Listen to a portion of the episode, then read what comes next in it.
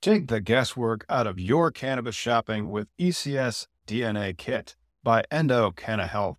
I did this years ago and it continues to empower me to get nerdy with my cannabis choices, which you know I like.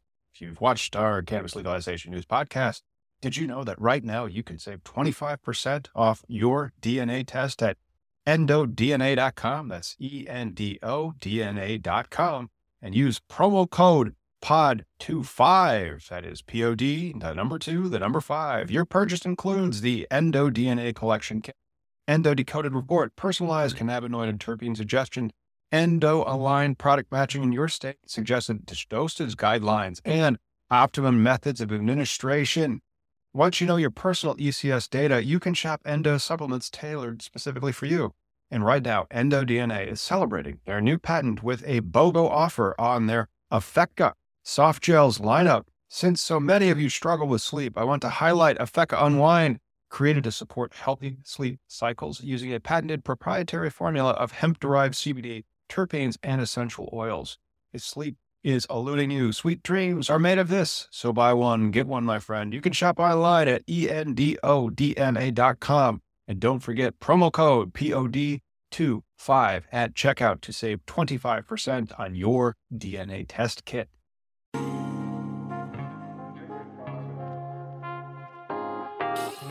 What's up? It is 2 p.m. on a Wednesday afternoon. Thanks for tuning in to Cannabis Legalization News, where we explain marijuana laws so you can change them.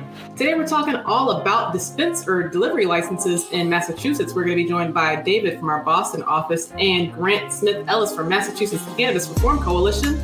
So let's say hey to him. And Miggy from Cabo. See what he's up to. Hey, Miggy. What's up? Hey, everybody.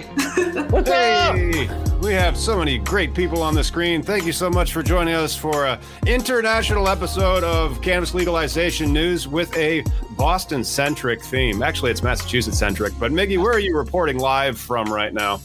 Live from Cabo San Lucas, baby. Look at that.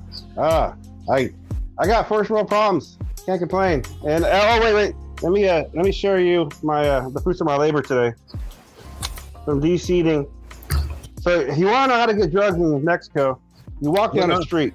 Wait, wait, but that's weed. That's not that's not a drug. there's a difference. Oh no, I was, I was asked for coke and shit afterwards, but uh, I was oh. like, yeah, I'll take. And I and I haggled it down from 120 to the 40 bucks I had in my pocket. I like how he took all the money that you had in your pocket. Hey, but look, I got a hundred dollars worth of seeds. Hundred dollars worth of seeds. All right, Sweet. man. That's that's good. You know, bag seed is where ChemDog came from, or at least so I've heard. That's where our whole uh, world came from, man. Like, I mean, I, I you know how I, I don't put faith in genetics. I mean, I do like when someone grows specifically, like artisan type shit. But if I find a seed and grow it and it gets me high, guess what? Success. Yes. nice.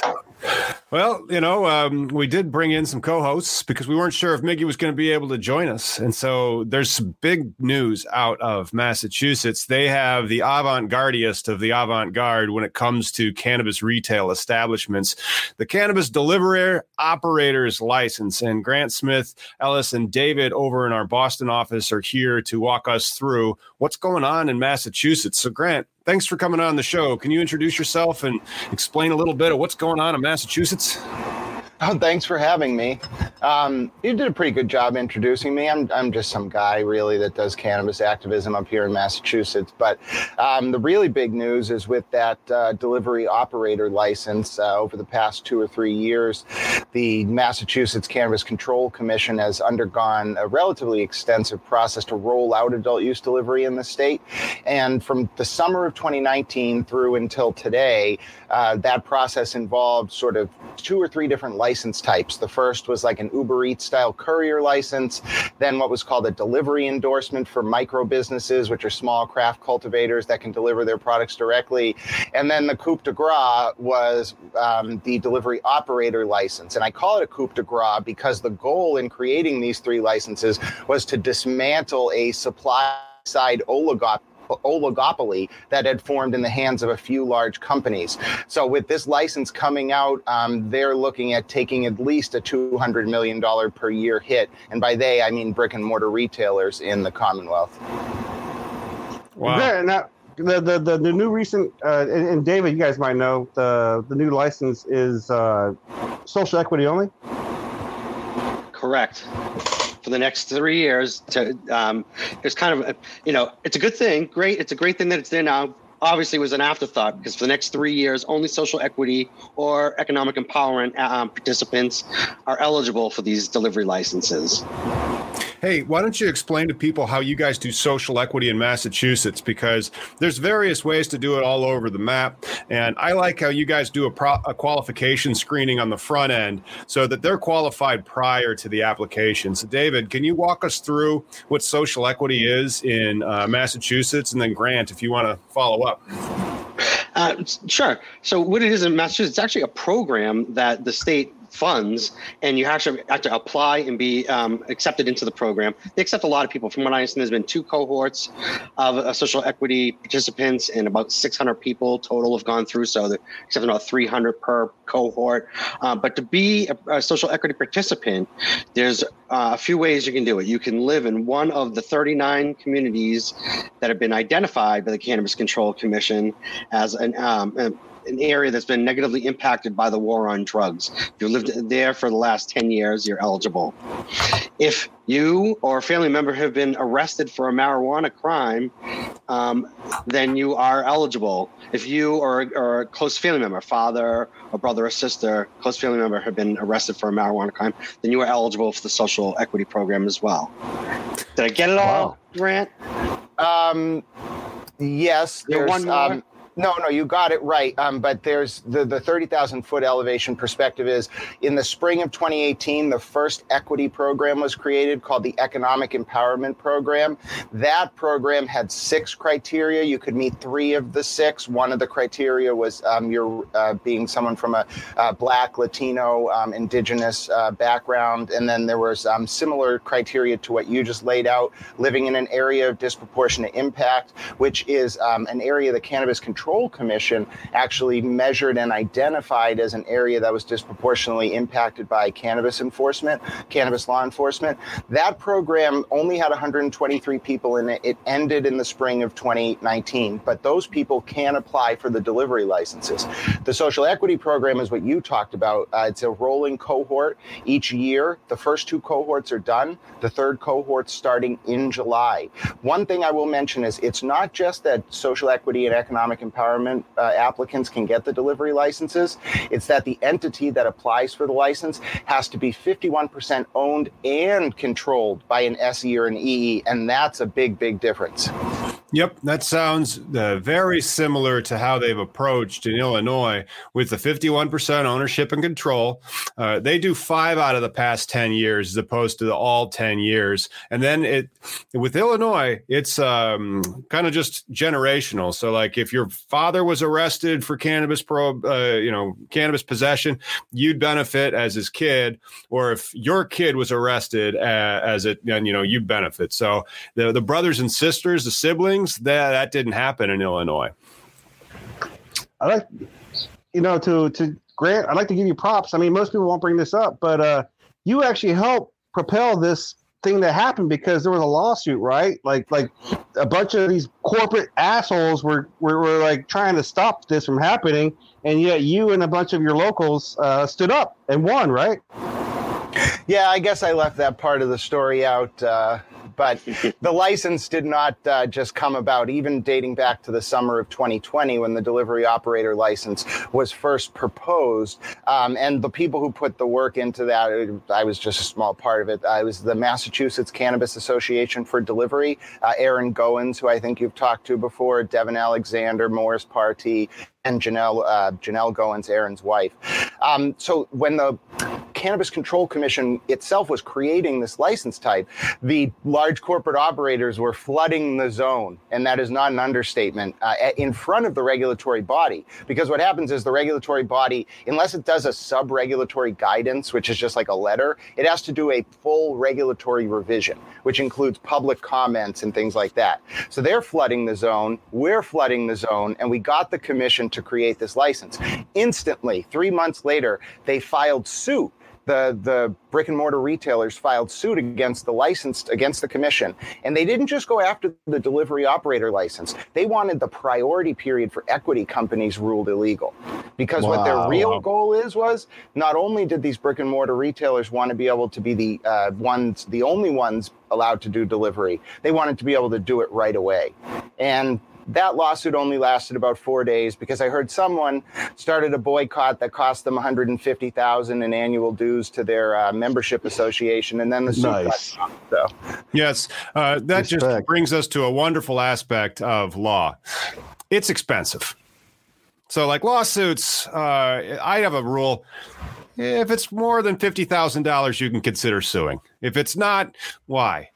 You know, Yeah, Um, but these these guys went through not a lawsuit, but through civil protest and cost them daily earned money. You know, but there if- was a pending lawsuit, and then they took Right. the money away from the company, and then that company was like, "Well, we'll stop this lawsuit because money." Well, this is the same thing that's going on. Uh, I think it's in Michigan with the uh, the MCMA or one of these associations against home grow, right? Like as consumers, we need to stand up and say we're not going to fucking buy your shit. Yep. And that's one of the things that might end up uh, settling the Illinois kerfluffle with their lawsuits is if they don't allow the uh, fix that they've made in HB 1443 to go in, well, you'll just be a persona non grata. We'll just boycott your ass if you try to you know, hang this up or, or um, you know, screw with it and you don't let it go Yeah. through. Well, it'd be a real shame if you couldn't get any product, you know, or it'd be a real shame if um, your dispensary wasn't able to get that zoning. So have I uh, licenses been issued yet? Or Oh no, no, they're still under a rescore right now. The yesterday the um, Department of Agriculture hit all the applicants for the uh, you know cultivation, the infused, the transport. They hit them with a fourth round of ten day notices. So this is the fourth rescoring. well, and that's Chicago, right? Because we're where David and, and Grant are at, they're issuing these delivery licenses, right? It's a the main- completely different procedure. That's one of the reasons why I said we should talk about the differences. In Illinois, you're kind of rolling the dice as to whether or not you are or ain't uh, social equity. In Massachusetts, you're certified. And so you've got something that you're bringing to the table. Not only that, it's the 51% ownership and control, way less shenanigans after you've actually gone through this process and they've certified you. Uh, especially when it comes to that ownership and control element, as uh, shifty corporate lawyers, uh, not only do they have really sharp elbows, but they will just make something so circuitous that the person who's coming in as the social equity to get the points for the multi-million dollar piece of paper is bought out for 50 grand. I would say the biggest difference between your guys in Illinois and over there in Massachusetts is community. Because it seems Chicago doesn't have a, community that is willing to stand up. Like, I mean, there is a small portion, right? The true equity cannabis people are a small portion, and I and I really hope they get more united because that seems to be the key, right? A united community in any. Uh, just seems Massachusetts, you guys were collective, and and when they did the boycott, and you cost somebody hundred thousand dollars a day, it says a lot. You do you think they could do that in Chicago? Do you think there's enough people, the consumers are all on the same page? We're like, yo, I don't like this big corporate guy. I We don't, like this Walmart weed. We have no alternative to buy besides the corporate weed. But couldn't you select corporate weed like per day and just fuck with them? I don't know. I'm sorry, guys. We have like no corp. We have nothing besides corporate weed in Illinois. That's the like you know. It's like that's it. Those are the only operators we have. But you know, one of the nice things about uh, Massachusetts is they actually have a micro business license, and they've had more licenses handed out. So how how riddled with the MSOs uh, is the um, cannabis market in Massachusetts? Uh, David or Grant? Anybody? Multi-state operators, yeah. It, it, Go ahead, it's Grant. yeah, it's. I mean, yeah, I'm sure David, you have a lot of info on this as well. It's Yeah. not. It's not. The MSOs are definitely a threat, but it, I'd say the distinction is more between like oligopoly driven operators and sort of grassroots operators. Um, some of the MSOs surprisingly distance themselves from, and by oligopoly, I mean, so there is an intentional strategy on behalf of some very well funded corporations to make it so that only a few companies can cultivate, retail, deliver. That's kind of their The stru- limited license strategy is what they call it. that that's kind of their like uh, ideal goal and it comes right out of like the post anti Sherman uh, the post Sherman anti Antitrust Act of 1890. It's like the J.D. Rockefeller playbook, like copied almost exactly. Because, um, yeah. but the uh, I, I, got off track there a little bit because your question was, uh, uh, please remind me that not the micro business licenses, but uh, the MSOs. So yeah, what's the what's the mix? Like if I'm like, hey, screw this corporate cannabis, I'm going to go down the block and buy. Can you actually do that? But you just said they're controlling the supply, so no. I mean, like you well, can't get a license. But so that was the thing that started changing for the first time this year. For a while, the first two years, all the canopy, which is the cannabis being grown, was under the control of people in this trade organization. It's the Commonwealth Dispensary Association.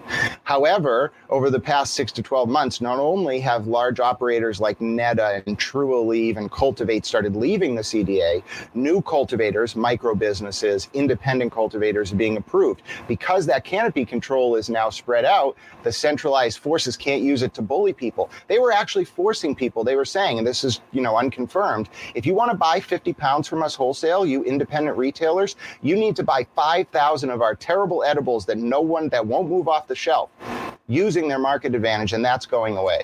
Yeah. Wow. That's David, what happens in Chicago. what do you got to add on that from your uh, knowledge and experience in our Boston office with uh, Massachusetts cannabis? Well, I was going to say the multi-state operators, uh, you know, just exactly what Grant was saying that they were in control for so long here that it's just recently that the micro operators and the other operators are going to be able to cultivate and get this the product into the stores. Um, one thing about the micro business license that has to do with the delivery is they add a delivery endorsement to micro businesses. So now, someone who opens a micro business also can get a delivery license um, and delivery endorsement for that license license allows them to deliver directly to the consumer, which is nice. great for them. And that's really where they'll be able to make a lot of money, because they'll be able to do, go directly to the consumer instead of doing wholesale to the retailer. Yeah, I could see them getting throttled or at least pushed around, like Grant was just mentioning, when that uh, micro business comes online and it's trying to sell its own product. Uh, is it going to face like some type of problem when it's trying to take its product into the wholesale market? Is it going to get shut out in there? I mean, how does a, um, a micro business access a dispensary? Oh, the, so um, there are two different options. So a micro business um, conventionally would be a 5,000 foot cultivator slash manufacturer, and their only role would be to wholesale their products at about 50% of retail price to other dispensaries, MSOs or independent retailers, whatever. This delivery endorsement was actually a compromise that Britte McBride worked out in the summer of 2019 with a few advocates. Um, I may have been involved in that, where when it was just the Uber Eats courier model for adult use delivery, and just so folks get some understanding, in Massachusetts originally, adult use delivery was just going to be what you know as Uber Eats. So a delivery company was going to be able to own a fleet of vehicles, store them in a you know commercial space, and then pick up retail orders at retail price from dispensaries and make them make their money on the delivery fee. That model was so unworkable even before it launched. Some of us went to Britte McBride in the summer of 2019, who was overseeing the working group, uh, the commissioner at the time that was overseeing the working group to roll out adult use delivery. And we said, you you cannot do this. It, I put it on public record, in fact, myself. I said, if you do this, it's going to lead to hyper consolidation. They're going to just get rid of these couriers after two years. And Britte McBride came back with some other commissioners, Shaleen Title and such, and said, what if we gave micro businesses the ability to both wholesale if they want or deliver their products directly to consumers? Now, that was the summer of 2019. The first business, micro business, did not get their delivery endorsement until yesterday. That is Freshly Baked Company in Taunton, and they're the first ones doing it. But the point is so first you get the Uber Eats courier, then you get the compromise for the delivery endorsement, which was good but not great. And now you got the delivery operator, which is basically a micro business with a delivery endorsement with no 5,000 square foot cap. Okay, that top that off. When did you guys legalize it? that's the thing 20, 2016 right yeah 2016 became, became, legal Five 2018 years. was the 2018 was the first time uh, a dispensary even opened you could even buy it yep Yep. Isn't that how it is? Cannabis legalization is not a light switch. It is a maze that takes two years. Yes, sir. Yeah. If that. Well, you know what? That gives us something to think about as it is 20 past the hour.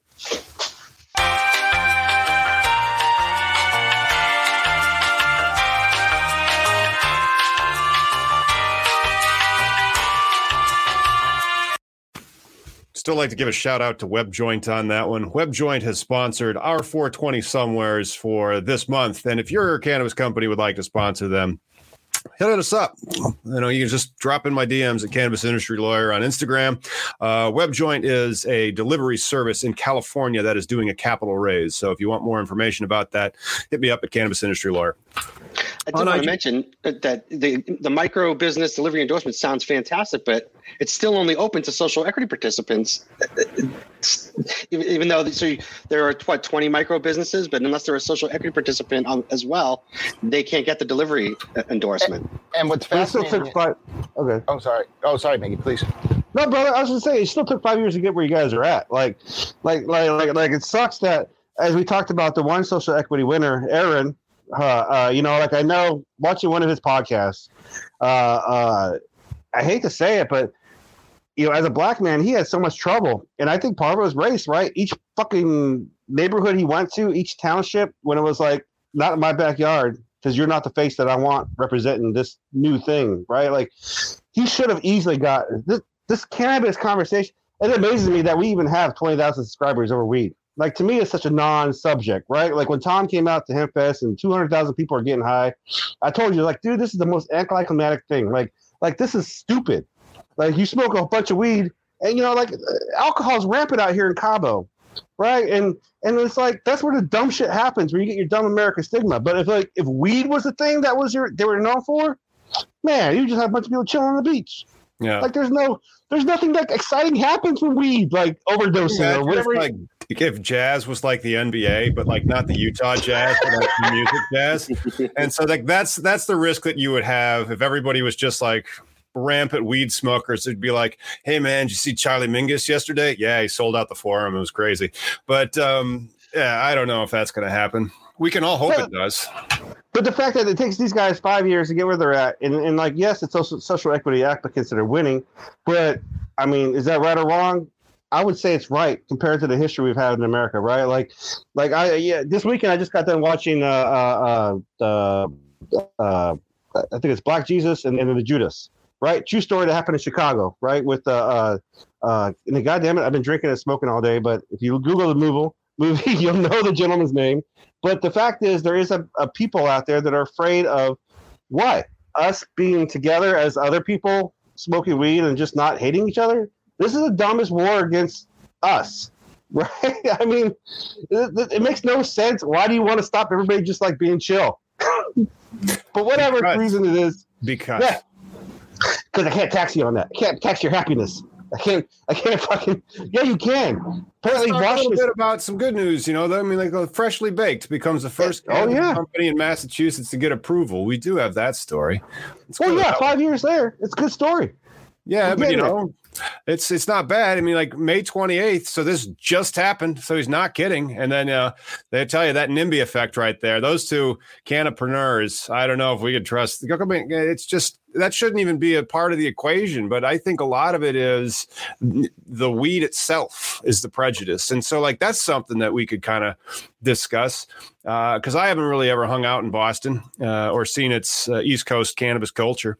Um, how is the stigma against marijuana in Boston, Grant? And then David, if you also would like to chime in. Oh, I I think it's pretty much non-existent at this point. There was a time maybe 20 years ago, 30 years ago, where it was kind of like uh, keep it in private. These days, completely the opposite. Uh, you'll be ostracized in public if you try to shame someone for smoking, um, that kind of thing, which is very interesting. For example, there are it's very common in Egypt. If you've ever been to Egypt, if you're walking around, they will just say to you, Welcome to Egypt, like over and over and over again if you're a tourist. In Massachusetts, if you're walking around and you kind of look weird, if you smell cannabis, people will say to you, Welcome to Massachusetts. So I've always thought that was that was a funny little change there. I'll I'll speak for the the soccer mom, soccer dad crowd. It's still on the down low, you know, because I wear my CLN shirt out, and mm-hmm. then people ask me what I'm doing. And I tell them, cannabis attorney. Let me tell you about what I'm doing, and I start talking to them about what I'm doing. And lo and behold, you find out that you know someone likes to do their edibles on the weekends, or likes to smoke after night when the kids go to bed instead of a glass of wine.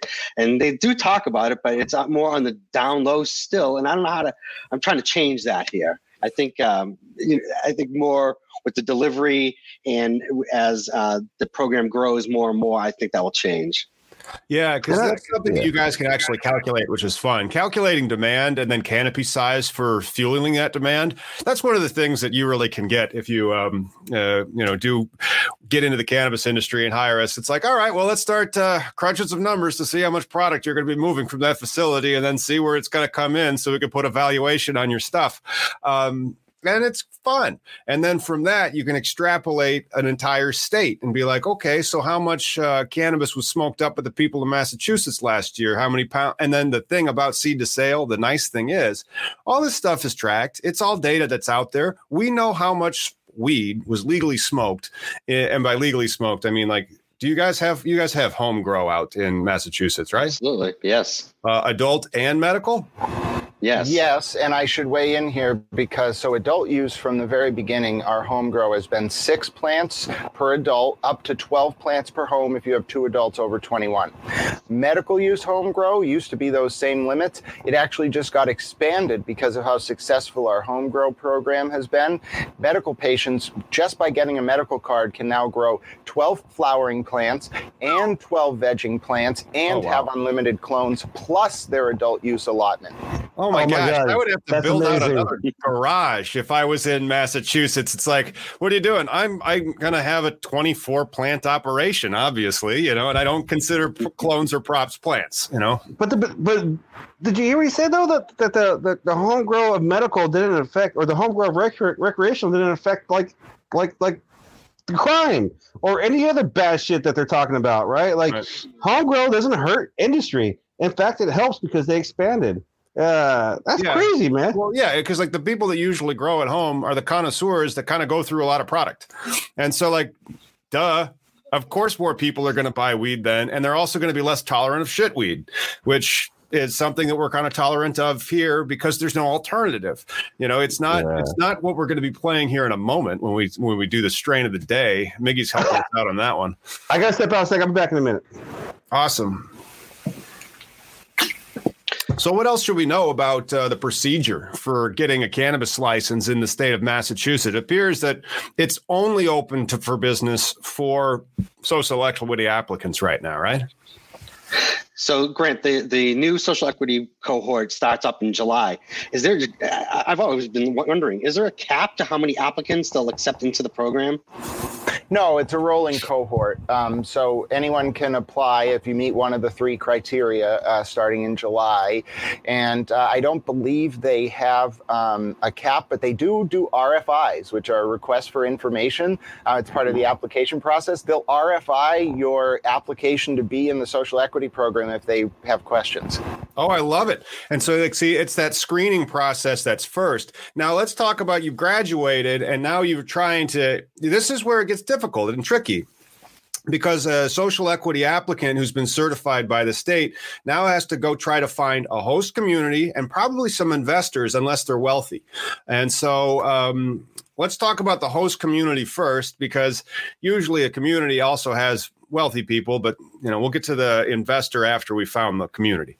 Um, Grant, how does the host community agreement arise? Where did that come from? We don't have that here. Oh, I see. So it's a in Massachusetts we have something called the Home Rule Amendment to our Constitution, which Is gives local. Because you are a Commonwealth.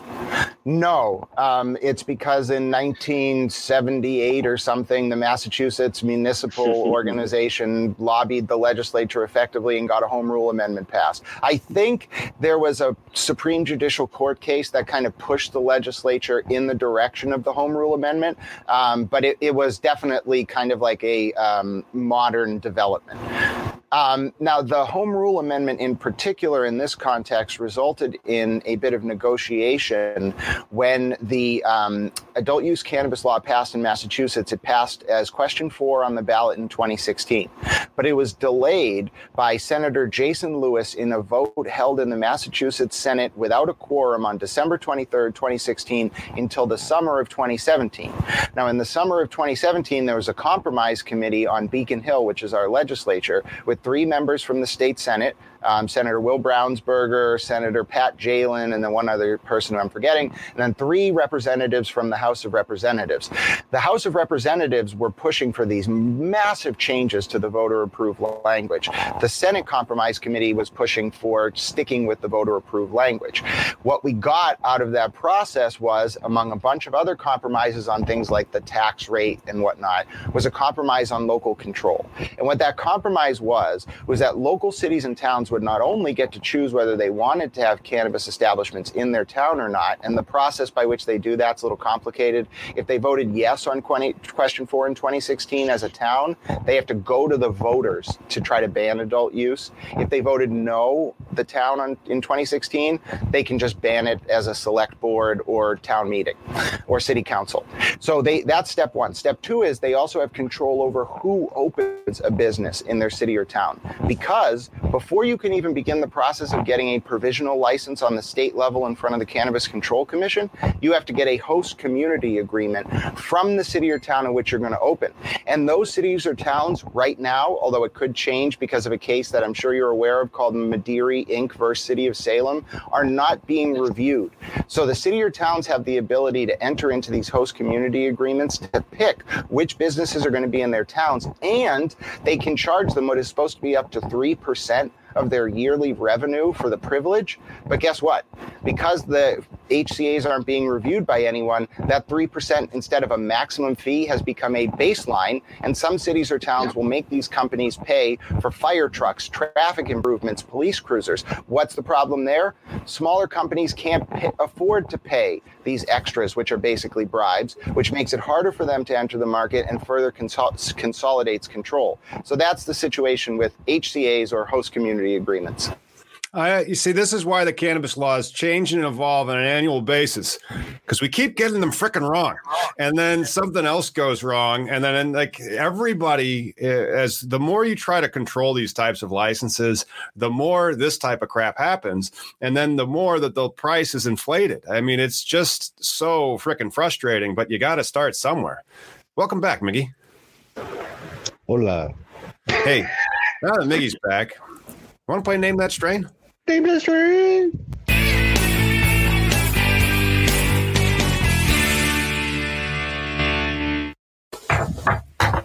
This one's a uh, dense, so dense. There it is. This strain is reminiscent of what I used to see when I was in high school in the 90s.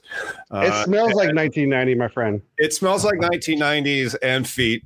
Uh, it has a lot of seeds uh, for those of you watching at home uh, and listening in your cars. And then I could see, look at the stem development on that. David, uh, would you like to comment on the quality of the nuggets that we are looking at to try to name they, it? Uh, I'm looking at those nuggets that it's very tight and compact.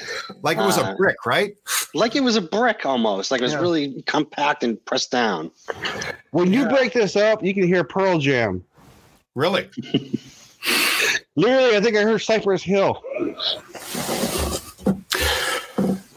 Yes. Um, the name of that strain, if anybody wants to guess, that is, you could just that really has to be it. Mexican brick weed. Uh, that was the strain. Uh, Miggy's Mexican dirt weed. I always like to call it. I was going to call it. Uh, you're in Cabo, right, Miggy? Yeah, I'm in Cabo, and here are the seeds that came out of it. Yeah, I was going to call it Cabo Reggie's, Just, just, but it's a brick, man. I, I I'm so glad that I have not smoked that stuff in at least 15 years at least, so, maybe 20. But you know, the thing is, though, so like brick weed, it's just unloved marijuana. That's all it is. Like, I had seeds from, like, I used to get this shit in Tucson for 150 a quarter pound and sell it 50 an ounce. And, and of course, for my ounce, I would break up a bunch of seeds. But I happen to have some six years later in Washington State, and I gave them to a grower friend because I am not a grower. I mean, I try. I got one seed that actually got one plant surviving still, so we'll see how that goes. Yay! But I got a friend who's a grower. He grew this beautiful fucking black bud, and and, and he's like, "Where did it come from?" I'm like, "Yeah, you you know as much as I know now. Like, it came from a bag from Mexico, bro. Like, this is what we got." So, but what I want to do too, you know, I was telling you later is I would love to do a giveaway. If I can make these back when I get home, if I can make it back with these without any troubles, which hello internet.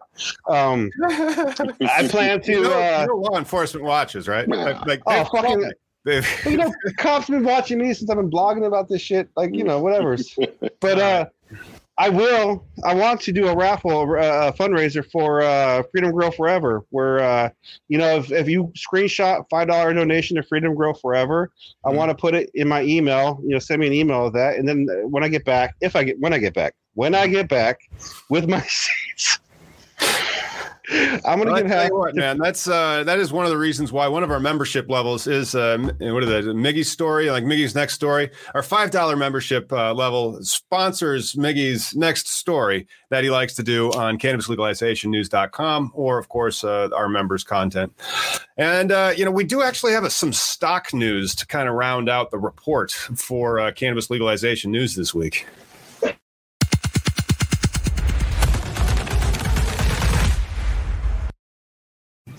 This is some of the best stock news that I've gotten in a while. And it's not really stock news, but Amazon is going to stop testing many workers for marijuana and will lobby Congress for federal legalization. Reported by Tom Angell from Marijuana Moment on June 1st, 2021. That's going to be something. That Amazon money is going to start being thrown around to legalize weed. How much quicker before you think you can say, Alexa, get me an ounce? And she'll be like, Do you want Hindu Kush or do you want the purple Urkle? Uh, pass. Yeah. But we got a corporation now. A corporation saying we're going to change our drug testing policy because that doesn't mean shit. Like, good on you, man. I mean, like, I hate you, evil corporation, but good on you for recognizing that drug testing doesn't do shit, and and it won't. And do you know why they stopped this policy? Why is that? Because they can't find fucking employees. Well, you know, where did Amazon go? Like, where did like, because Jeff Bezos drove to Washington State. So where, Dude, where they it- headquartered? Uh, the world, bro. But anybody that deserves to be vibing is the guy driving your shit for fucking ten dollars an hour, or the guy fucking stocking your shelves, fucking fifteen, wherever you're at. Like the shittiest jobs I've had, those are the jobs I deserve to be smoking weed at at that time and place. Like I make ten times as much money as I ever did as a kid, and like it's just more like I know my job now because I've been doing it for fucking twenty years. But when I'm stocking shelves, I don't need to be sober. you know what I'm saying? Well, not only that, but then, you know, a lot of those fulfillment centers have to be a fairly demanding job. And so after demanding jobs, it's nice to have an anti inflammatory like weed to smoke. Exactly. Hey, uh, Grant, did they have Amazon out in uh, Massachusetts? The, the like the company or the Amazon of weed. Uh, the company. And so what what newspaper did Bezos actually buy? Was it one of the ones in Massachusetts? It was an East Coast paper. Washington Post. Washington, Washington Post. And now he's going to lobby for cannabis reform. Well, that's and, and well, so there's a couple issues. Um, one is one of the big things we have in Massachusetts that's cru- crucial to keeping our cannabis program um, small is license limits, and um, big companies like Acreage have learned this lesson. If you try to come into Massachusetts and subvert ownership and control by going over the three license limit per license type you can have as a company, they won't just catch you, the regulators, they will declare your contracts inoperable and throw you out of the state unceremoniously. And so the big issue when these new delivery licenses we talked so much about earlier were coming up was are we going to have an Amazon of cannabis? And Massachusetts was able to proudly plant the flag and say there is no chance with our license limit structure. Now, on the federal level, I'm worried, although I'm glad to hear they're not testing their employees for cannabis. No one should be tested for, for cannabis. I don't think there should be workplace drug testing at all, but I'm a little bit of a radical there.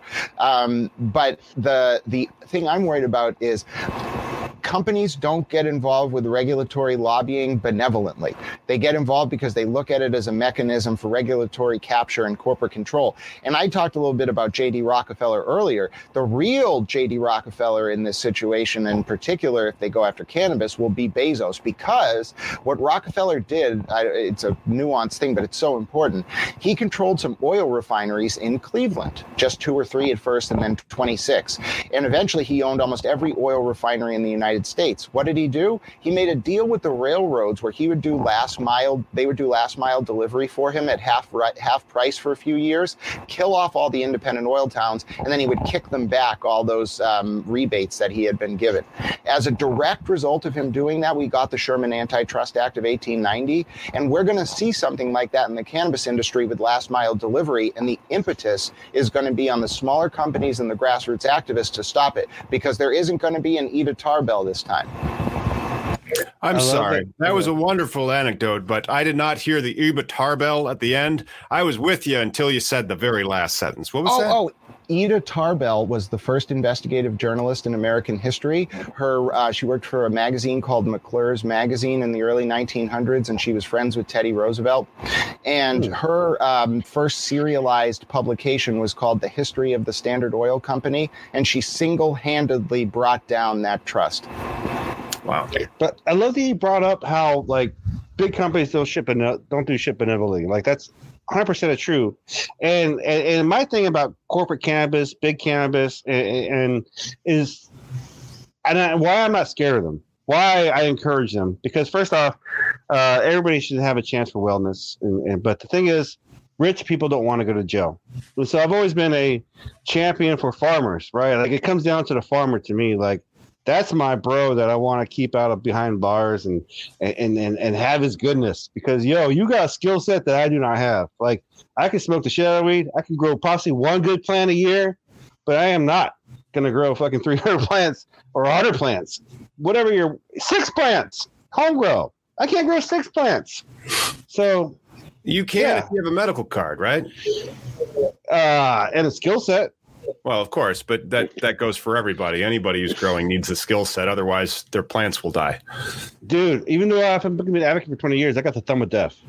All right, I got I got one plant. I could not live. Uh, I can't hunt tacos, and I can't fucking grow weed.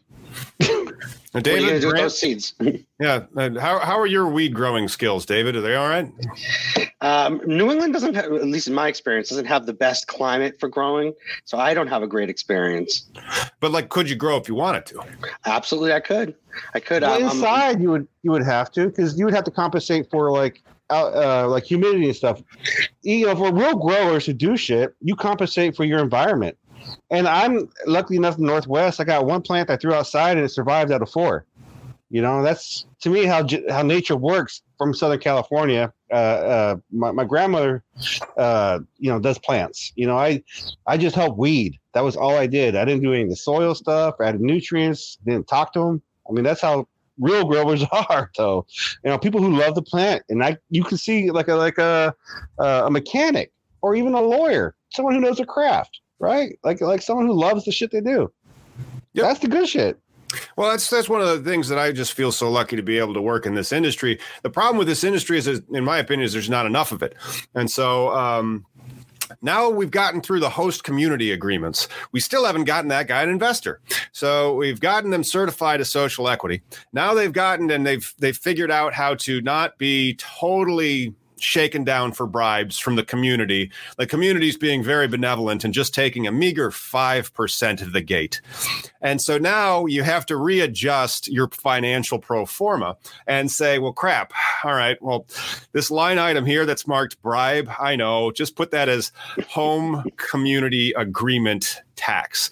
And now you have to go and get a, an investor how are how many is that why there's just not that many new openings because it's very difficult for the social equity applicant to climb these ladders to go from getting certified to getting a, a community that wants them and then having the capital to actually be able to because one of these buildings they aren't cheap you're talking about building a 5,000 square foot flowering canopy uh, premium indoor grow.